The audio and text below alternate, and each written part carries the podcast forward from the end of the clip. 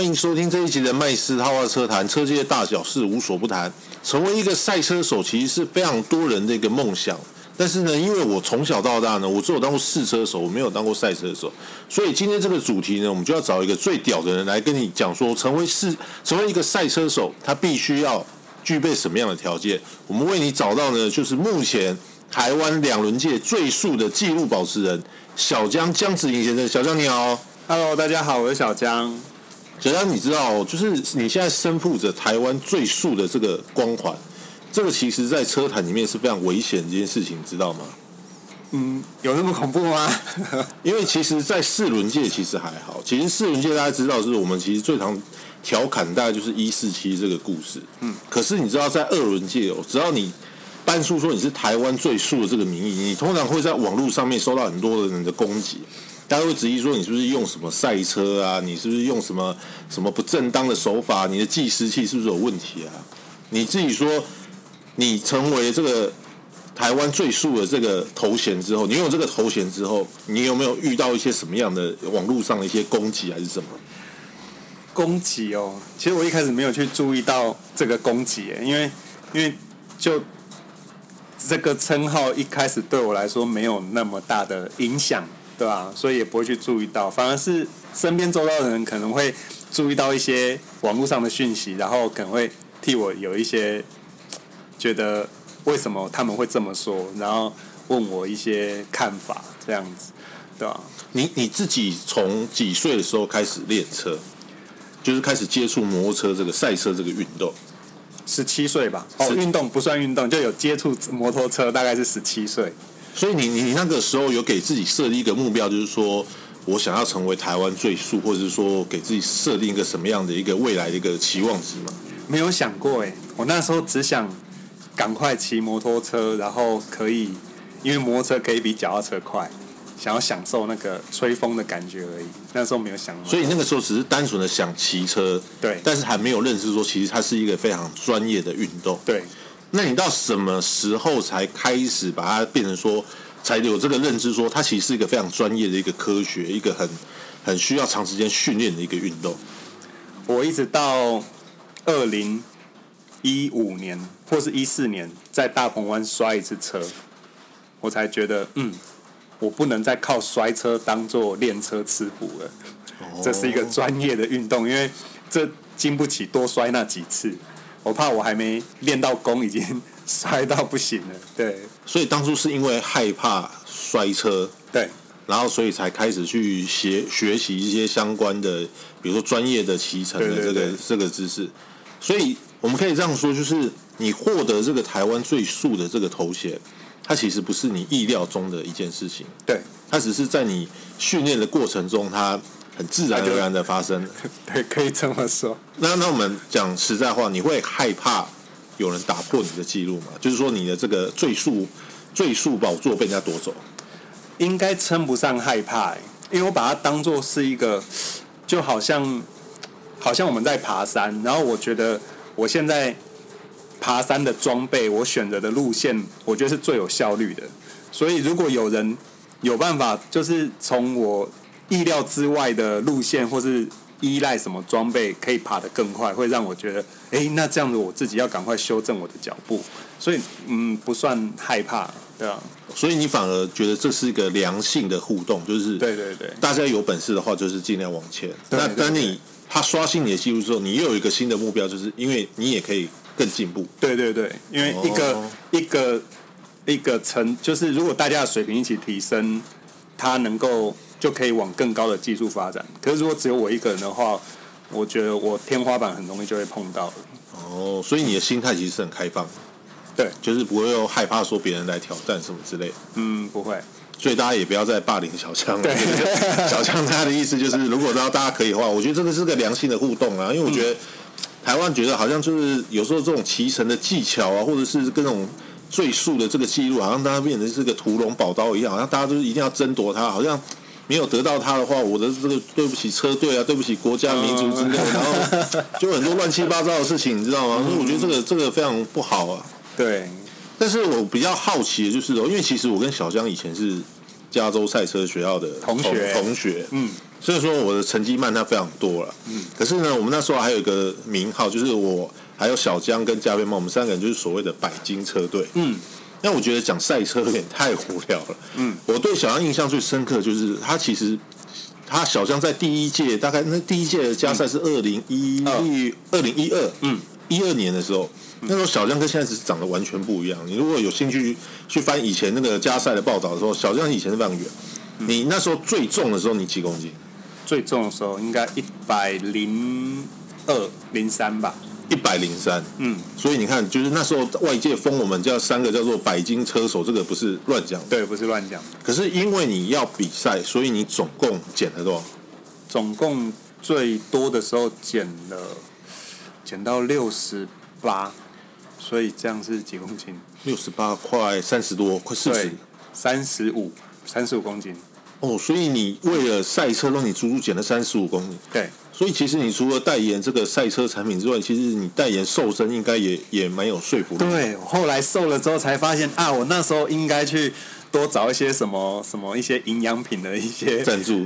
对，不用说赞助，因为他们都会有什么广告啊，你最瘦多，你就可以得到多少奖金。我可以去参加那个活动。哎，因为我们有时候收听我们这种汽车类节目，都是一些死臭财之类的。但是我觉得你要不要分享一下，你当初是用什么样的方法把自己的体重降下来的？那时候车队就帮我找在左营当地的一个诊所，然后那诊所有在支援中华队啊，像郭靖纯啊，郭什么，就一些举重的选手，对，然后支援他们的一些营养上面的调理这样子。所以第一步是饮食控制占80%吧，对，所以我饮食控制占了80%，对，所以我一开始的头一个月都是饮食控制，就是运动那些都是其次，嗯，对，然后等到饮食控制好之后，你不会，你就知道什么东西是想吃，什么东西是该吃，什么东西是就只是欲望想吃。你们能举例一下，到底对于一个减重的人来讲啊，什么东西是该吃，什么东西该吃？我那时候得到的讯息是，我蛋白质是一定该吃的，然后蛋白质是什么？奶蛋类，对，奶蛋类，对吧？然后肉类啊，然后对，像植物性蛋白嘛，像豆浆啊，然后肉的话，当然就是肉食的。好，那小江，那你可以跟我们分享一下，就是你刚才说饮食控制非常重要，嗯，那你当时饮食控制的菜单是什么？我菜单，因为其实我记忆力不是很好，然后因为那时候很常在南北在移动，就是没有固定的地方自己煮，所以我都记很简单的方式。我早上起来大概就是 7-Eleven 的无糖豆浆、茶叶蛋一颗，然后中午的话可能就会喝紫菜汤。然后我想想，然后那个低脂牛奶一杯，对吧？大概像豆浆啊、牛奶这种300cc， 大概就是一餐的蛋白质的量。你摄取过多的话，它就会变成多余的糖储存，对啊。所以那时候的逻辑大概是这样。然后晚餐的话是能不吃就不吃，如果很饿想吃，我会喝那种清汤。清汤的话就会有点像紫菜蛋花汤，然后榨菜肉丝汤，然后跟再一份蛋白质，对吧？可能像是那种鸡胸肉或者是豆浆、热豆浆之类的。这样听起来，它其实比较有点类似像所谓的生酮饮食这样的概念，就是补充非常多的蛋白质。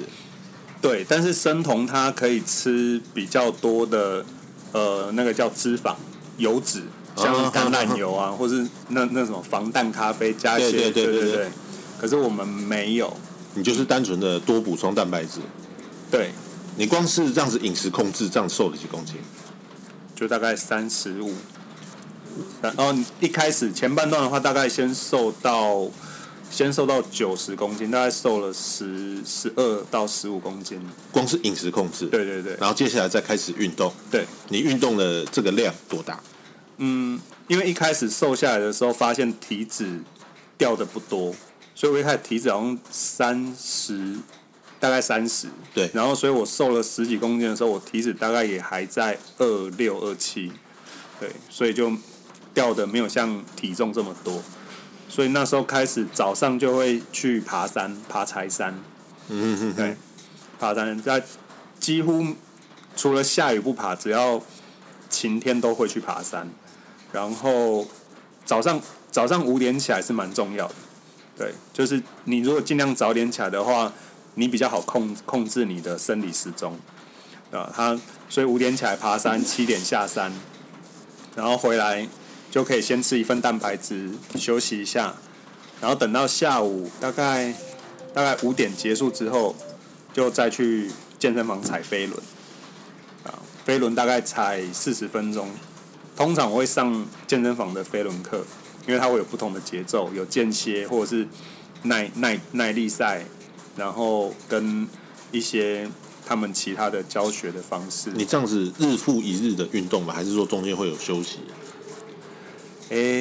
几乎每天。几乎每天。对，除非就是可能要离开，可能要从高雄到台北移动的时候才会休息一天，或是休息2、3天这样子。所以就靠着饮食控制，然后加上运动。对，然后瘦了35公斤。对，这个过程多久？持续了多久？大概3个多月。3个多月。嗯，所以我觉得今天要跟大家讲这个你的减重的过程，其实不是在于说，好像我们要鼓励说大家要减肥，而是什么之类的，而是我是希望说透过这样的故事，要告诉大家就是说，其实一个运动员他在执行任何东西来讲的话，他其实都是非常的有毅力的。而且这个过程可能是非常的痛苦的，可是谁能够出现，就在于说到底谁他可以继续坚持下去。因为我相信，其实光是你每天维持运动的状态，然后要饮食控制，那个其实过程是非常痛苦的，因为你吃的东西其实是没有味道的，那有可能又不是这么样的有饱足感。那你看你还在做，比如说像踩飞轮这种东西，它其实是一个高耗氧的一个工作，那其实是非常累。对，可是。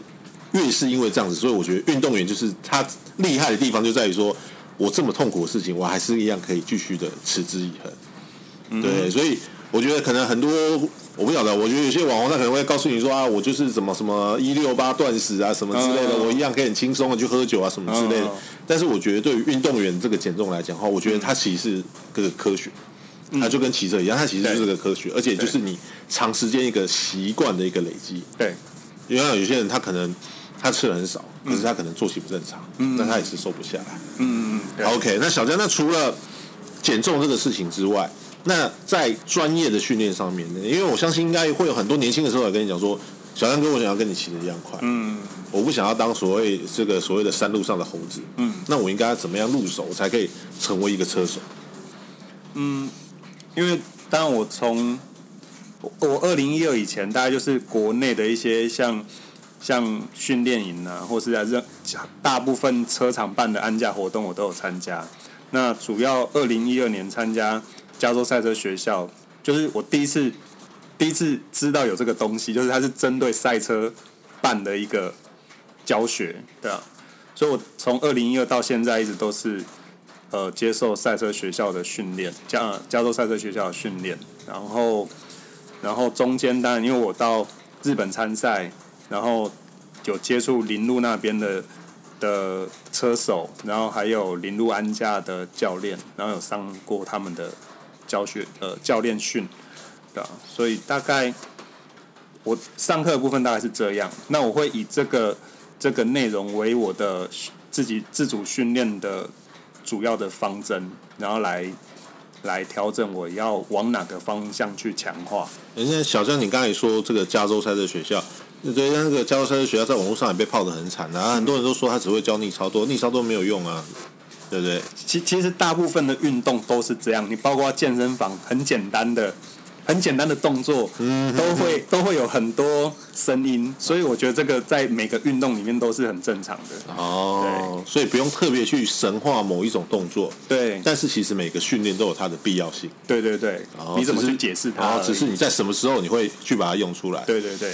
OK， 那我们大概解释到小江就是说，第一个你做了这个身体上这面的管理，嗯，然后你去这个专业的机构去受了训练，嗯，但是我必须要问一个很实在的问题，嗯，到底当一个赛车手是可以赚钱，还是他要花很多钱？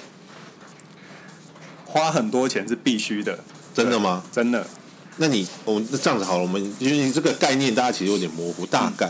嗯嗯、你如果说一年这样正常下，因为我们知道这两年可能因为疫情的关系，很多比赛都暂停了。如果说一年，比如说你要跑国内赛跟国外赛，嗯，一年这样子，我要当一个职业的车手，或是半职业嘛，嗯，半职业，半职业的车手，嗯，这样大概一年要付出多少钱？如果说以国内的比赛，那时候600cc 的比赛的话，你如果你的目标就是颁奖台最高的位置的话，你一年的花费大概就是50万左右，含车子吗？还是说不含车子？就是你自己的训练，然后包括你参赛的费用，然后练车、轮胎这样子，就等于是一个基本的规费，就是日常的这个消耗，还不含车子，不含买车，不含摔车，对，哦、所以。跟我们印象中的 MotoGP 车手不一样，就是 MotoGP 车手可能摔了之后，他就是没关系，车库就是另外一台车子准备好。对对对，所以台湾的车手向来就会比较保护车子。对，因为你有可能原本一年的预算就50万，结果你如果3站比赛，然后每一站都摔车，那你这样一年下，你会发现，我需要再多补给车队可能30万或是50万不等的啊，所以这个就跟你当初去这个接受加州赛车学校训练一样，因为你一开始你就是害怕摔车嘛，对，所以因为害怕摔车，所以当初的这个机缘也导致成你后面你成为一个半职业车手之后，你也开始觉得说，其实摔车这个成本实在太高了。那对于台湾的车手，他其实是摔不起。那可是又有另外一个问题就是，那很多人会说，那难道像你们这种半职业车手，看你们车上都贴着这个乱七八糟的贴纸，应该很多赞助商啊，你们应该都很有钱才对啊，为什么就是50万应该还好吧？50万是还好，可是他就你还是有需要你的生活费用啊，对吧？然后再来，其实很多因为赛车很多东西是我们需要厂商的资源，就是车上的零件，所以很多赞助商的，你看他的贴纸都是几乎是你车上零件商的贴纸，所以他并不是真的就是有付钱给你，对啊，就是技术上面或器材上面的资源，对，变成是有点像合作这样子哦。他的赞助可能是那个叫商品赞助嘛，然后跟现金赞助它是不一样的，然后又分车队赞助跟选手赞助，它又是不一样的。那就你来讲，你说实话，你比较喜欢收到产品，还是喜欢收到现金？比如说像悬吊，我需要产品，也需要它的技术资源。哦，对，那因为那个就是真的是你有钱不一定可以找到，就是好配合的，对，或者是它对成绩是有帮助的，对吧？那当然除此之外，当然就会希望像轮胎，我也希望它可以产品资源，就很够用了，对吧？因为你如果一场比赛可以用5套胎，跟一场比赛只能用2套胎，对吧？那个我觉得效益就不一样。那除此之外，其他的我觉得应该钱都办得到，那就现金就多益善。那刚才讲到轮胎，像你们说一场比赛可能可以用到5套胎，嗯，那1套胎大概都多少钱？就是你们赛车在用，应该都在15,000元台币左右。一条吗？还是一对？一对。一对15,000元，嗯，所以5套胎的话，可能7万多，等于一台125的摩托车就这样没了。对，那你可能一年又有3场比赛，对，然后又不包括练习，对。哇塞，所以这个一年的消费真的好像你这个油门一转下去，那个钱就是对，就跟加油一样，开始在喷这样子。你只要一出 pit， 每一秒，我那时候我记得我有算过。一出pit每一秒好像是16块台币哦，对，从一出pit就是16秒，对对对，16块每一秒，对啊，所以某种程度上，你今天这个台湾最速的那个秒数，其实基本上也是钱堆出来，这种说法其实是没有问题的，对不对？对，这样听起来有点心酸，因为它其实它真的是很多的协力人员，然后技术人员，然后通力合作，它都不是比如说靠小江一个人，他可以独立完成，没办法，他其实要非常多人，嗯 ，OK。那小亮，那你2021年，今年2021年吧，你的新的计划是什么？新的计划，希望有多一点赞助。与其说赞助，我现在比较希望有很好的参赛机会。参赛机会，对。可是参赛机会现在的大环境，它就是比较特别一点，疫情的关系嘛，对啊。所以如果说有机会可以长期待在某个赛事的国家，啊，对，我觉得这样对我来说应该会是最好的状态，哦，对。所以要成为一个国际级的车手，除了金钱上面的资源，他可能还要忍受着这个离乡背景的一个煎熬。因为你就像你讲，你可能要长时间，比如说待在日本，嗯，或待在马来西亚。对对对。哦 ，OK 啊，那小亮最后你有没有什么建议？如果说我是一个，比如说大专杯的车手，我想要踏入这个赛车运动的话，你觉得他应该先从哪边开始努力？比如说，我应该先存钱买台车，先存钱买轮胎，亦或者说我应该先存钱去，比如说去上加赛的课程。你觉得他要从哪个角度去切入来讲的话，是最经济、最划算？最经济划算呢，啊？又或者是说，要从事这个运动，他应该有什么样的认知？嗯，像我们媒体的话，就是我们做媒体就是准备穷三代，所以你有这个认知，我们就开始来做媒体的。那如果做车手，做车手应该要有什么样的认知？其实这个是我觉得这样从国外绕圈回来，我觉得是我们想要努力的方向。嗯，因为就是你，因为我们人家说台湾的赛车历史没那么悠久，对，所以讲白点就是台湾的赛车环境没那么健全，也没有足够的经济体，所以变成这些年轻车手其实他接触的讯息太多，可是很多讯息不一定有利于他想要真的投入这个赛车生涯，他做的让他可以思考的做决定的一些资讯，对吧？所以当然，我觉得最简单的方式其实就可以参考我的历程，嗯，对，因为我觉得我的历程应该算是最算有效率，然后安全，对，然后而且你学的东西未来有机会跟国际接轨，对，因为很多选手他在某个区块，他可能跟这家车店跟这个车队合作，他看不见他未来1年2年，或是他拿到奖杯之后。那接下来呢？对，它就是一个问号，对吧？对吧？那我觉得这样会，如果只是局限于台湾国内的比赛，我觉得有点可惜。那当然，放眼国外可能会觉得门槛很高，但是我觉得它是一个应该是未来主要的方向。因为其实小亮讲这个，我是蛮有感触的。因为有时候我在早期其实还有龙潭的时候，嗯，你会发现就是感觉能够去玩赛车的。嗯，基本上都有一定的年纪，对，因为他们有需要一定的经济基础，对。那可能好不容易我看到有几个，哎，感觉还不错的这个所谓的这个新秀的车手，啊，好像慢慢诞生的时候，嗯，但可能就要讲的就是，第一个我可能看不到我的未来在哪里，对，亦或者是说，我觉得这有点像台湾的体育班一样，好像就是我要从事这个活动的时候，我就比如说我要放弃课业，嗯，然后可能你在他们场上，他可能也是年纪轻轻的，可能就是烟啊、槟榔啊什么，就是这样叼着，嗯，那我觉得这个其实是有一点点可惜的，嗯，所以就好像小亮讲，如果说你是要立志，当他是一个国际级的车手的话，其实当然你自己的生活你要过得非常的规律，我觉得这个是一个很基本的要求嘛。那第二个。我相信小亮也知道，就是你到国外的话，你要跟国外的技师沟通。嗯，你的这个语言能力，这个是必须的嘛。对对对。那即便就像小亮你这样 ，OK， 我是个半职业车手，嗯，你也要有所谓的一技之长。嗯，你至少才能养活自己嘛。对对，因为你总不能就是说，哎，除非就是说我家真的非常有钱，我完全都不需要，我最大赞助商就是我爸妈。OK， 那也没有话讲。对。所以我觉得这个也鼓励一些比较年轻的车手，就是说你如果想要从事这个运动来讲的话。嗯，你的课业是不能偏废掉，特别是在外文这一块，嗯。对 对， 对。那你的专业的这个养成还是必须的。嗯。不管是什么，你可能是修水电的，或者是说修什么的也好。嗯。你要有个专业的一个能力在。对对对。不然你就是光靠赛车这个部分，嗯，其实是很难养活自己的。是。他最多让你不要赔钱，或是花更多的钱。对。但是他没有办法，很少台湾的车手可以在赛车运动上面去赚到钱。嗯。我觉得这个是。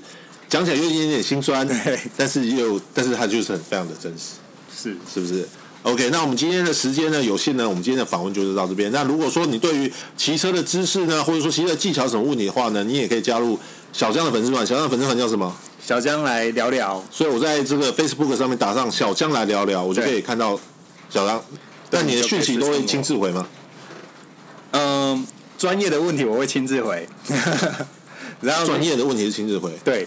那、如果是问什么感情状态的话，就不会回。如果是工商相关的话，就会有小编哦，会有小帮手会来帮忙，有小帮手会帮忙。好啦，我们今天的节目就到这边啦，谢谢你的收听。那有任何问题就一样，你要到这个麦斯大货车台来留言，或者说到小江来聊的粉丝团留言都可以。那我们今天节目就到这边啦，谢谢大家，谢谢，拜。